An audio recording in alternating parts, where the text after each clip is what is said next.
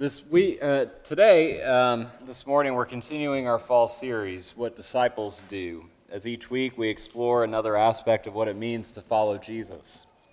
Today, the series leads us to the pastoral letters in 2 Timothy.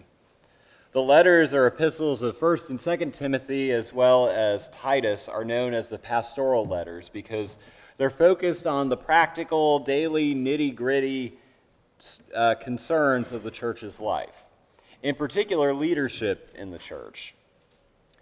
Now, 2 Timothy is probably the most personal in tone of, of these hands on practical letters.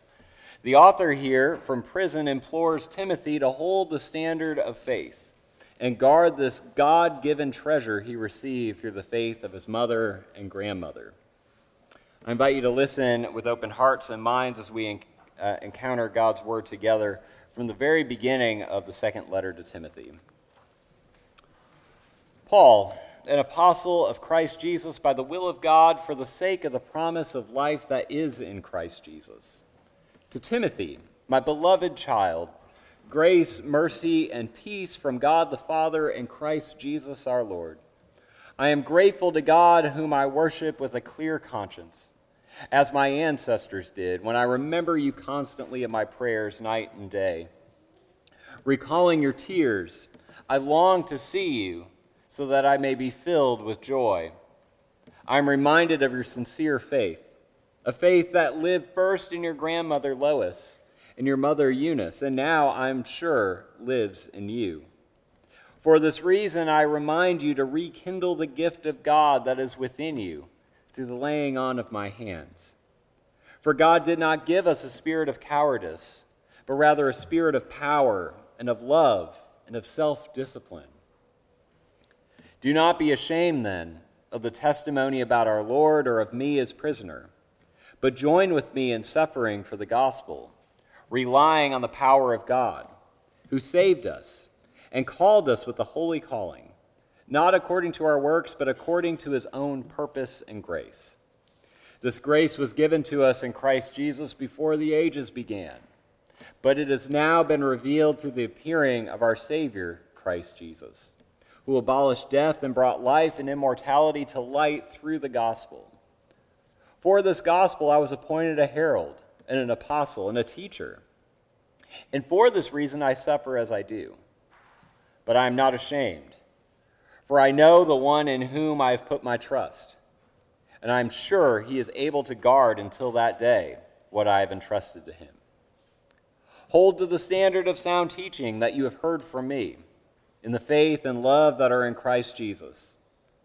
Guard the good treasure entrusted to you with the help of the Holy Spirit living in us.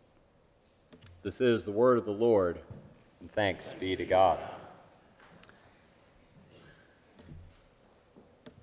Have you ever been entrusted with something special? Has someone ever given to your care or trusted to your care something very important and valuable to them? I know I have at times throughout my life. It makes you feel special, like you have a calling, a purpose, perhaps even a legacy. Maybe it was a family heirloom, a vital project in your workplace. Perhaps it was being called by our nominating committee to serve as a deacon or elder of the church. Yes, friends, it's that time of year again. In my ministry, I've had a number of these experiences of feeling like someone has entrusted me with something special. My wife's grandfather is a retired Presbyterian minister, uh, one in this presbytery nonetheless. As you can imagine, he was thrilled to find out his granddaughter would be marrying a Presbyterian minister. He has entrusted me with much from his ministry, from his books, most of his library when he, when he uh, retired, to a doctoral robe. I guess he's hopeful I'll get one someday. But my favorite by far is this crystal pitcher right here. He used it for every baptism he performed in his ministry, which is particularly special because he baptized my wife. This special treasure that he entrusted to me, to my care, forever connects my ministry with his own. I don't know about you, but I think that's pretty special. The author of our letter this morning, whether it's Paul or more likely someone utilizing Paul's name as a pseudonym, this author reminds Timothy that he's been entrusted with something special. He hopes that this treasure will connect Timothy's ministry with his own. But this isn't about a physical possession or a special Bible or something like that. The treasure he reminds Timothy that he's in possession of is his faith. Timothy is reminded that this faith is a gift from God. It's a special treasure that allows him to navigate the troubles life will bring. Timothy is also reminded here that this faith is a responsibility. The special treasure entrusted to him is meant to be shared and lived out, that all may know of God's love and redemption through Christ. Friends, like Timothy, we too have been entrusted with the gift of faith. Sure, our own feeling of faith will ebb and flow in different periods of our lives. There'll be times where our faith feels strong, and others where we want to join in the disciples' plea from our first reading, saying, Lord, increase our faith. But Jesus' words there also remind us that the amount of faith isn't really important. Faith the size of a mustard seed can uproot trees and move mountains. Rather, it's about God's Spirit at work within us. This keeps us from thinking that our faith is really our own, as if it's something we could hoard for our own benefit alone. No, like Timothy, this faith is something that's been entrusted to us. The word entrusted in Greek is paratheke, and it's more commonly used as a financial term as a term for making a deposit in a bank. So when you put something in the bank, you're, you're trusting that to the bank's safekeeping. This is our God given gift of faith. It's been entrusted to us, deposited to us. Therefore, it must be kept safe and used well. Us means it needs to be lived out. As disciples, we take our faith home, that it can be shared and lived. So, this faith that comes from God, it's about God's Spirit at work within us, but how do we receive it? How do we acknowledge and respond to the presence of God at work within us? From someone else. It takes another person to help us receive this God given gift of faith. Sure, God could have chose to give us faith on God's own. But instead, God chooses to work through others to bring people to faith. This faith is relational. At its heart, it connects us to God and each other. Now, there's teaching involved in this sharing of faith, telling someone who Jesus is, uh, about the Bible, how much God loves us, but it's also more than teaching. It's seeing someone live the Christian life and be drawn to share in such a life. As another pastor, Martin Thielen, said, this faith is caught more than it is taught. For Timothy, as for many of us, he received or caught this faith through his family. The author praises the faithful witness and example of his mother Eunice, who received the gift of faith from her mother Lois. Timothy is a third generation Christian, carrying on a very special family legacy. I know that I received this God given gift of faith through the witness and teaching of members of my family. From my mom dragging me kicking and screaming as a child to church each week. Yes, I was that kid. To my Catholic grandparents teaching me about saints and the, the different aspects of their faith tradition that are important to them. Uh, while my family certainly played a big role in my receiving the gift of faith, others outside of my family played just as large of a role also from my Sunday school teachers who helped teach me the Bible, one of whom actually still listens to my sermons each week, or from pastors in my home church to even just other church members whose presence and encouragement instilled a sense of God's love in my life from a very young age. Friends, unless we're Paul and we receive the gospel on the road to Emmaus by the risen Christ himself, I'm guessing all of us came to faith because of at least one relationship we have with another person in our lives. Now, I'm going to do something really rare for a pastor and be quiet for a moment. Now, rare, right? And as I do, I'd like for you to take a few seconds right now and think about a person in your life who was instrumental in sharing their faith with you by teaching you who Jesus is or by simply living a Christ like life. Take a moment right now.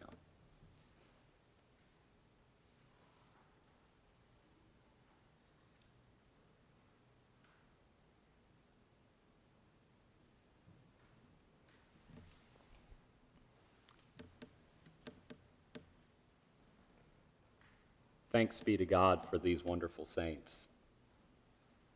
Now, once you've thought of that person, think of a way you can thank them this week. Or if they're no longer living, find a way to tell someone special to you about them and the impact they've had on your life. Also, find time in prayer this week to thank God for bringing them into your life. As we said earlier, our faith really is not our own, it's a gift from God really about God at work within us. And this gift entrusted to our care is entrusted to our care so that it can be shared and lived out. So, to return to our sermon title, what do disciples do? Disciples take this gift of faith home to teach it, to preach it, to pass it on, but also to live it out. As Thielen said earlier, faith is caught more than it is taught. For those of us with children at home or perhaps have grandchildren in our lives, how can we take our gift of faith home to our families? How can we live and embody a life of prayer, love, and gratitude to God and service to our neighbors? But this work of passing on the faith doesn't only fall to parents and family members, friends. This is the work of the whole church. Almost every disciple has some opportunity to share and pass on faith to children. When we baptize a child, we as the church make a promise to nurture them in the life of faith. In other words, friends, we're all on the hook for this very important work of living and sharing and passing on faith. Recent research, recent research shows that it takes five adult relationships for a child to truly connect to the church and commit to a life of faith. Five adult relationships. If you count, that's more than pastor and church educator. We have two church educators now. Still more. It takes more than just the pastor and, and youth leader to, to nurture a kid in the life of faith. It takes us all. It takes a village to raise a child in the life of faith. And friends, it's our joy and our privilege and our calling to do so. Our theme today for World Communion uh, Sunday is so fitting. Today in Sunday school, all of our classes from the nursery to the adults studied communion in some way. In our adult class, we discuss how we can effectively talk about communion to children, whether they're our own children or children within the church. Today, as we gather at our Lord's table for communion, we gather with Christians all over the world and we're connected to them. But each time, also, as we gather, we're connected across generations to share in the feast our Lord's prepared for us. It reminds us that young and old, new Christian and lifelong Christian, we're all on this journey of faith together. No matter what stage of this journey we're on, we all equally need to be fed by our risen Lord at his table. Friends, we have been entrusted with a special treasure the gift of faith. Now let's take this gift home. Let's live it out. Let's share this faith with children and others in our lives that all may realize this God given gift of faith entrusted to them as well. May we take this faith out beyond the walls of the church and our homes to the world, that all might know this redemptive love of God in Christ that is for us all. May it be so, friends.